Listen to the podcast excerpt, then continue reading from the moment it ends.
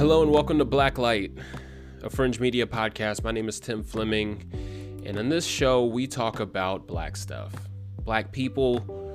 We talk about how ideas affect black people. We talk about culture and how it shapes the black experience. All exciting things. And today, we're going to talk about none other than Kamala Harris, the vice president elect. First and foremost, I want to say congratulations to Kamala for being elected vice president. It's an amazing thing, incredible accomplishment. First woman to be elected to the vice presidency, first black person to be elected to the vice presidency, and first black woman to be elected to the vice presidency. Those are all incredible things. However, a lot of people look at Kamala Harris and they say, hmm, I don't know.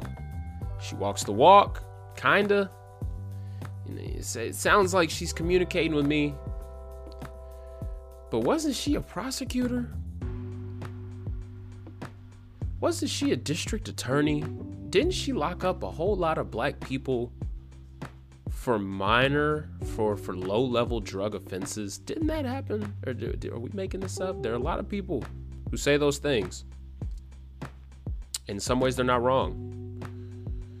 And so, in this show, we're going to talk through how should black people feel about Kamala Harris.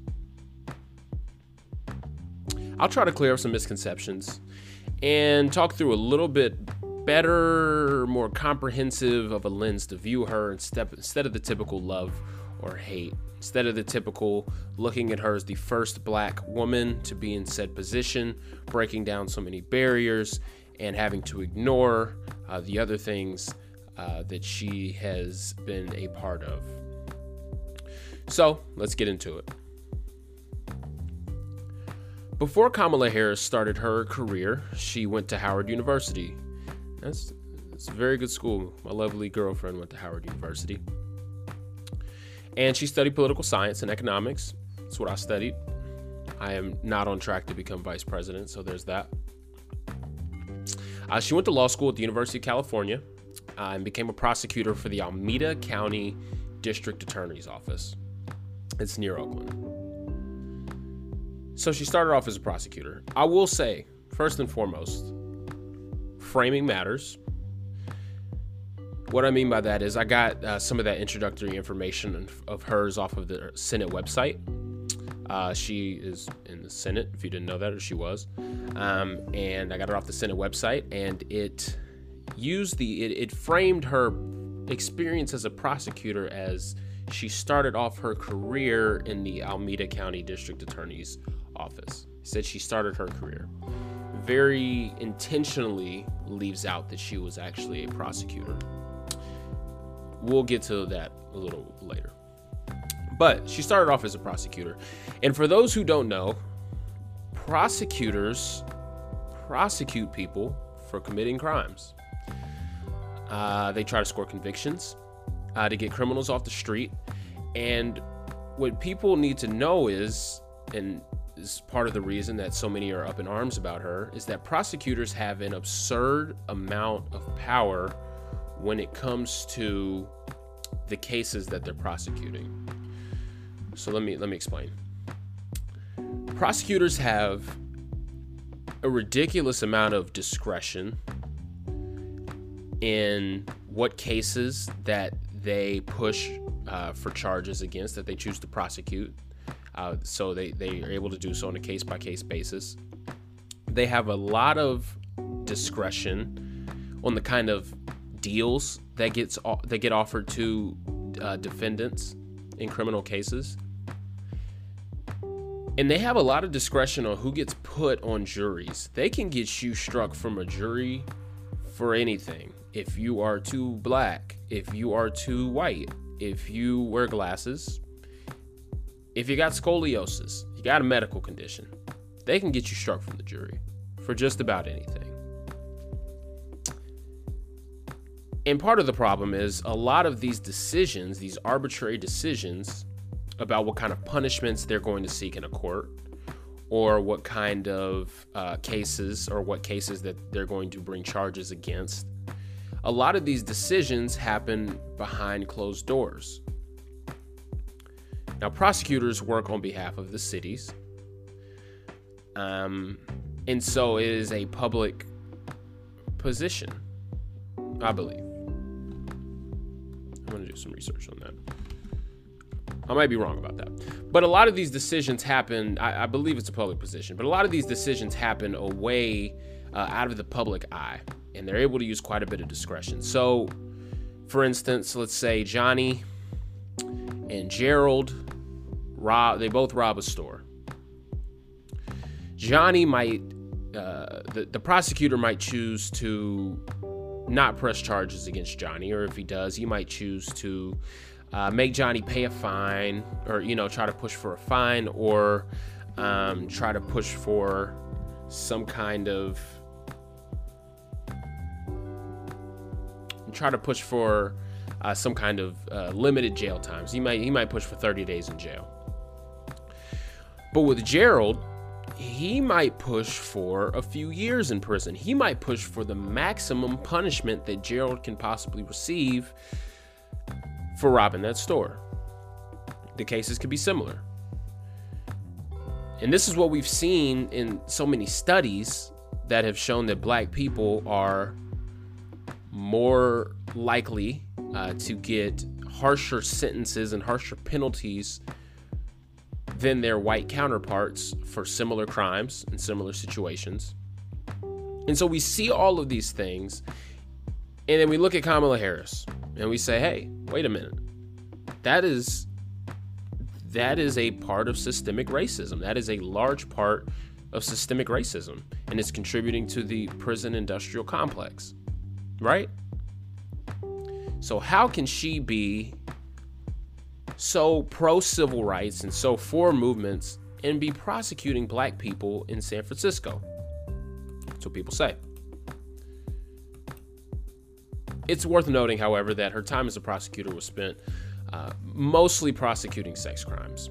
However, in 2003, she became the district attorney, the DA, for San Francisco. Now, district attorneys typically review arrest, report, arrest reports for uh, the district or county, and they can decide which cases to bring charges against. Often, district attorneys choose which cases they want to bring charges against, and then they kind of hand the, those cases to their prosecutors to then uh, go prosecute in a court of law.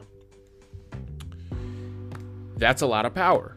And so any power that, that the, she might have had as a prosecutor has now been elevated as a district attorney. Even more of those decisions about what, what kind of charges and what kind of punishments are being sought at uh, for, for low level drug offenses, um, for you know different crimes. She has that kind of power. You're seeing the problem here. So what does Kamala have to say about this? Well, she has a pretty good argument as to why she held those positions as a so she's a person who prides herself on civil rights. She considers herself an activist socially uh, for for the rights of, of all people, but black people specifically. And she see, I guess she sees this as an opportunity. Now, I, I read through a very long uh, piece in the New Yorker. I don't regularly read the New Yorker. I don't live in New York. Hopefully, I will be soon, but I don't now. I don't regularly read the New Yorker, but it had one of the most complete profiles on Kamala Harris. Highly recommended. I'll, I'll put it up on the screen for you. And it was back in 2019 that they did this profile, but it's probably probably one of the most complete profiles uh, that they've done on her. They got the chance to talk to her, um, spend some time with her, uh, talk to a number of her peers, etc., etc. So she sees her opportunity to be a prosecutor and to be a district attorney she sees it as an opportunity. Now, uh, think about it. And this is this is kind of what she communicated to uh, the woman that that wrote the article. I, I forget her name, but I'll I'll have the article on here. She sees it as an opportunity. If those who are perpetuating racist systems can use the kind of absurd and arbitrary power as prosecutors.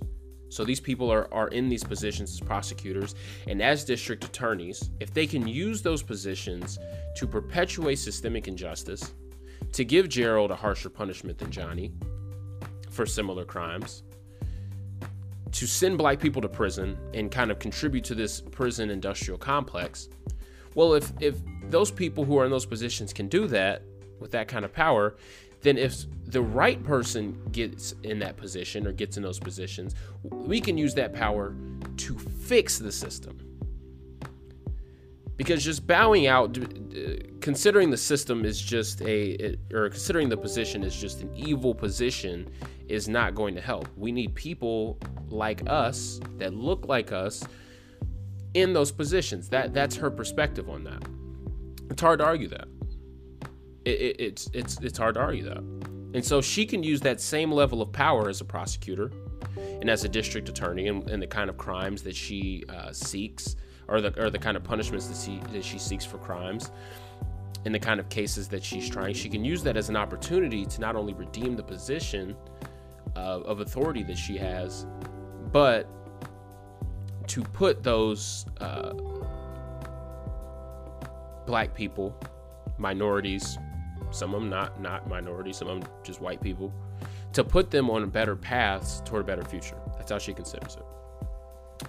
Now, pop quiz.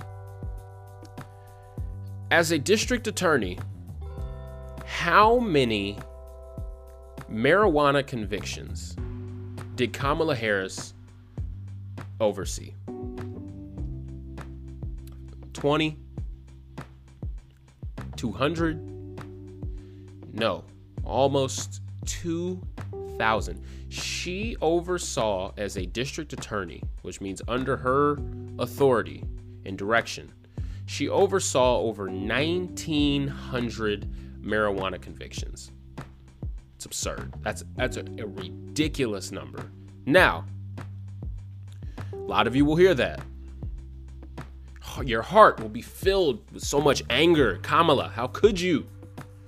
How could you do this to us? But there's something you should know. One, that is, this isn't going to help her case. That's a higher rate of marijuana convictions than her predecessor, by the way. So the person before her, she was she was convicting under under her power. She was convicting more people of marijuana convictions than the person before her. For the record, that doesn't help. But not so fast. The former lawyers in her office, the ones that used to work for her, say that the vast majority of the defendants in these cases of the 1900, the vast majority didn't serve any jail time. In fact, they claim only a few dozen of the 1900 plus convictions went to state prison for low level drug crimes. That's a small percentage. A few dozen out of 1900. So, what was the deal? Why why was she so against legalization of marijuana? She fought against the ballot measure in 2010 for legalization and didn't even participate in the vote when it passed in 2016 and then came out in favor of legalization in 2018. Why the change of heart? Well, one reason might be that she came from a traditional background with parents that discouraged drug use. We see a little bit of this in her father's angry response to a snippet of Kamala's interview with the Breakfast Club. Here's what she said. Yeah, no, no, no, no. Also, and I know the answer to this too, they say you oppose legalizing weed. That's not true. I know. and, and, and look, I joke about it, half joking. Half my family's from Jamaica. Are you kidding me? now, harmless joke, right? Her father was not happy. Her father, remember, he's Jamaican. Her mother was Indian. Her father was quoted in a response as saying, My deceased parents must be turning in their grave right now to see their family's name reputation, and proud Jamaican identity being connected in any way, jokingly or not, with the fraudulent stereotype of a pot smoking joy seeker and the pursuit of identity politics.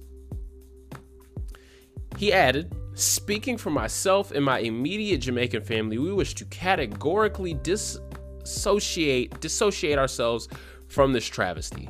Wow. Her father said that after that snippet on the Breakfast Club. And so we see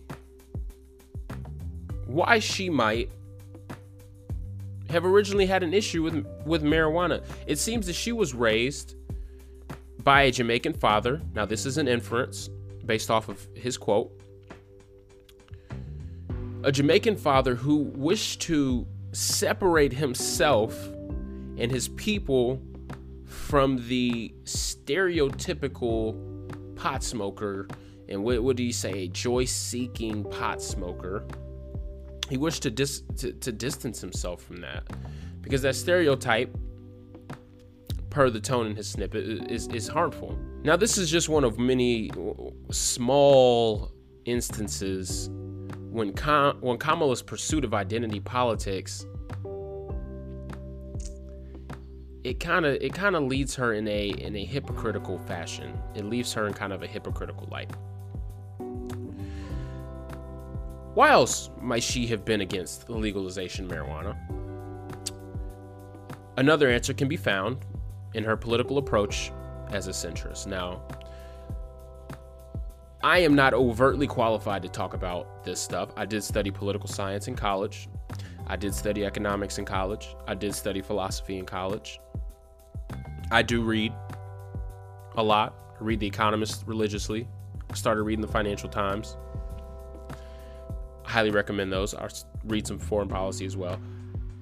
Another answer as to why she might have been against the legalization of marijuana and why she might have switched lies at the heart of one of the issues with Kamala Harris. With many, uh, her political approach and her political beliefs align with a, a centrist, someone who kind of prefers the slow, uh, the slow, methodical, incremental change in policy to kind of shift culture, as opposed to those who wish to shift culture in a dramatic way, who wish to move quickly and wish to kind of drag policy along um, and, and wish to, to lead the way that way.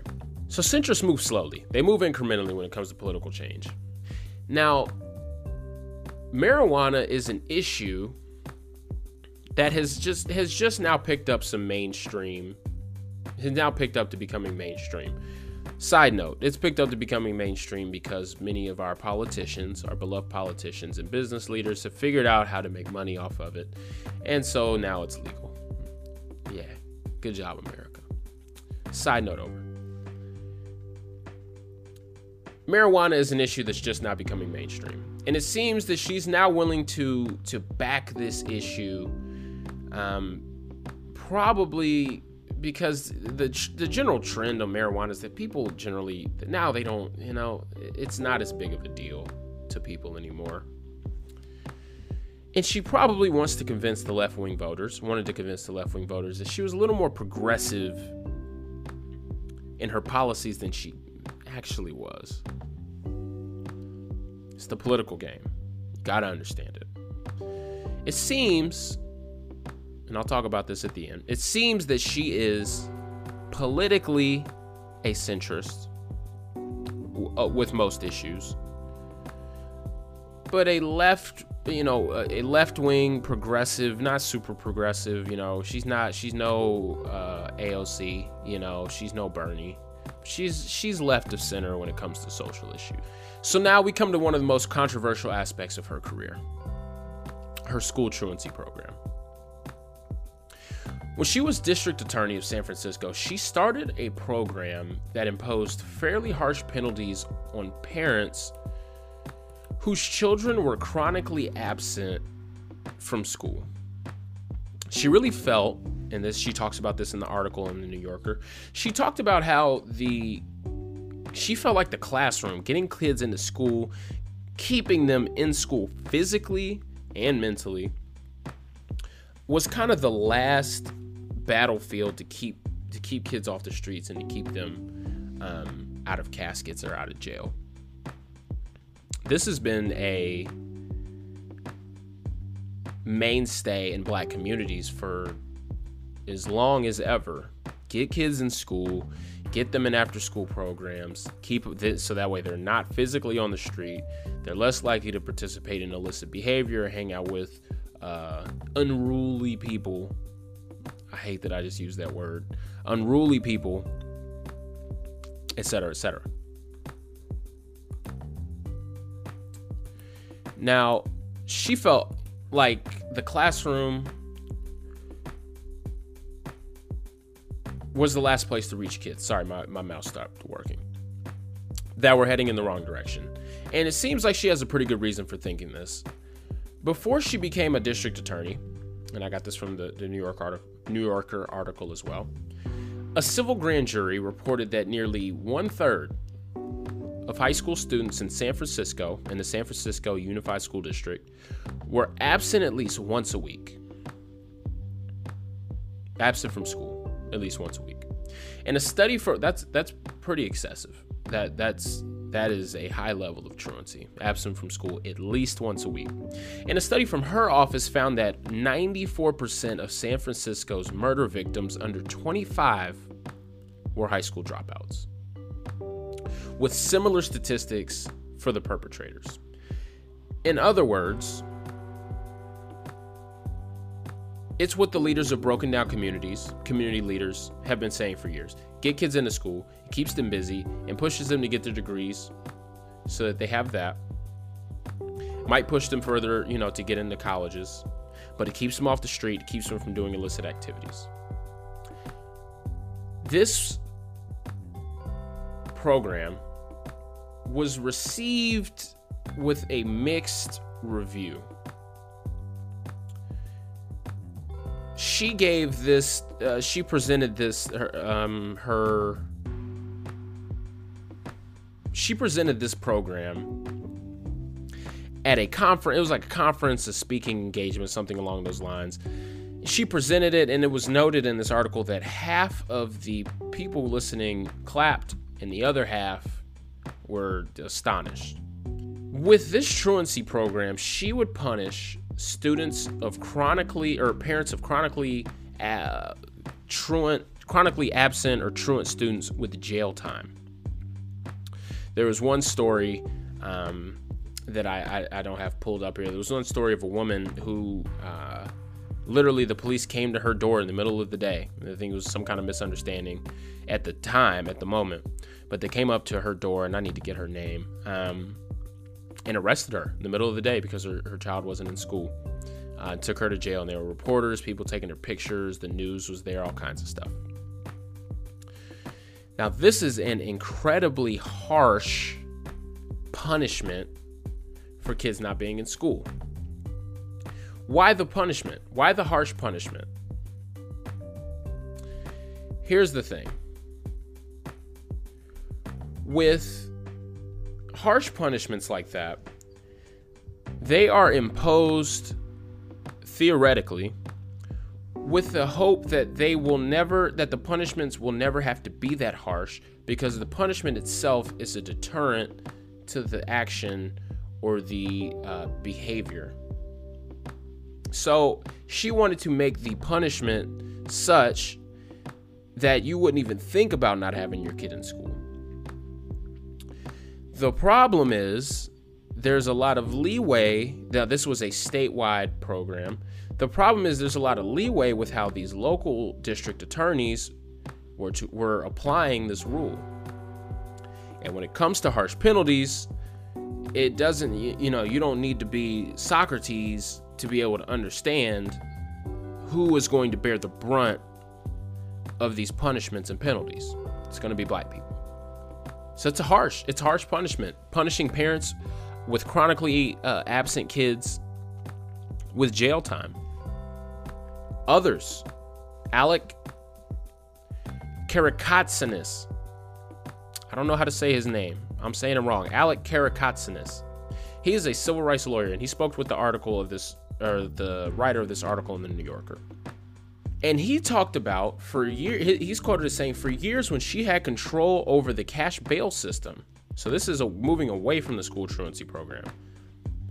When she had control over the cash bail system, a system that's seen as another uh, kind of aspect of s- systemic racism, he said for, for years she had control over this issue. And she crushed people with bail money amounts that were five times the national average. Rebecca Young, she's a senior trial attorney in the public defender's office in San Francisco. She said much of what Kamala says is driven by political expediency. And that's what makes it so difficult to trust. Now, I've said a lot of bad. It's worth talking about one of the better things that Kamala has done. As a district attorney, she created a program for people charged with nonviolent first time felony offenses so that after pleading guilty to a felony, if they completed a difficult and demanding treatment, education, and work program, they could have their convictions vacated, is what this article says. And even to run the program, she even recruited a single mother who was an advocate for female drug dealers and female uh, or and sex workers. She recruited this woman, Lateefah Simon, to run the program. Lateefah didn't have a college education. She then went back to school after uh, helping run this program for Kamala. Some people call this hug a thug. That's not good. That's that's not good. that's not good. But what they found was the reality with with many of these uh, first time drug offenders is that many of them uh, were selling drugs out of economic necessity. They needed money. And so for Kamala, Kamala would uh, th- this program would force these uh, first time offenders to plead guilty, um, which some argue was an easy way to score convictions. You just get them to plead guilty, and you try to get them through a demanding program that they probably won't complete, and you just get them in the system. But Lateefah Simon says the program was small, or the, the, the writer of this article says the program was small and difficult enough uh, to complete that one of the public defenders complained that it was often um, that it often amounted to an easy felony conviction. But it was new, and she took the program statewide. There's a lot of things here. I've said a lot of things. At the end of the day, how should black people feel about Kamala Harris? I think black people should view Kamala Harris as an ally on the inside. On the inside. But should kind of look at her with with some uh, suspicious eyes, almost like you got to keep an eye on her. Kamala is sharp, as sharp as they get. She's and she is incredibly precise and intentional. Every word that comes out of her mouth is purposeful and intentional. Every word she uses, every phrase she uses to describe herself is intentional because she wants to frame herself as uh, this type of person, and I'll tell you the kind of person in a second. But she's just incredible. She's incredibly sharp.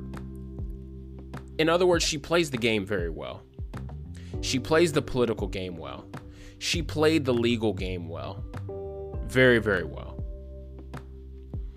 The problem is, is what many and it's what many politicians find when they get into public service and they, you know, they get in with bright eyes uh, and they're trying to do good things for the community. What you find is, if you play the game, when you start playing the game long enough, you become a part of the game. And all of it is a game. Kamala Harris is a social progressive with economic and even just reg- like regularly legislative centrist ideas. What does that mean? It means she's going to play the game. It means she's not going to be AOC out here fighting, fighting, fighting, out in the public eye, yelling, um, really getting into uh, these senators and, and representatives, getting into their behinds and saying, do your damn job. It's not going to be Kamala.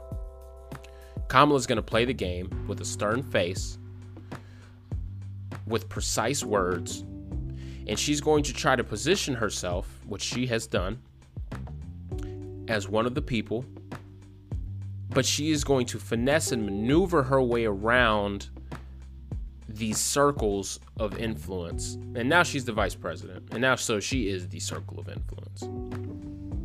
So black at the end of the day, but I think black people should look at her as an ally. But we should really be uh, kind of looking at her with with in kind of an apprehensive nature as like you're saying all the right things, but I need to see it. You know, it's I, I understand that you know you had this program that low level drug offenders could complete to get their their felonies knocked off. But like they still got felonies you know and they still had to take the felony at the end of the day to get into that program. So i like kamala. I think she's you know she's incredibly intelligent i just don't know if the direct with the direction our country is going if she moves quickly and inspires enough change for black people. And realistically, I don't even know if that kind of change that's needed in the time frame that it's needed is even possible. Maybe a slower, more methodical level of change is the only way that we can actually get change. Thank you for watching. This has been Blacklight, a Fringe Media podcast. My name is Tim Fleming. Follow me on TikTok. I've got a TikTok. Yeah, I've got that. Timmy, T I M M Y underscore beans. I'll put it in the uh, I'll put it on the screen there. Uh, but yeah, until next time. See you later.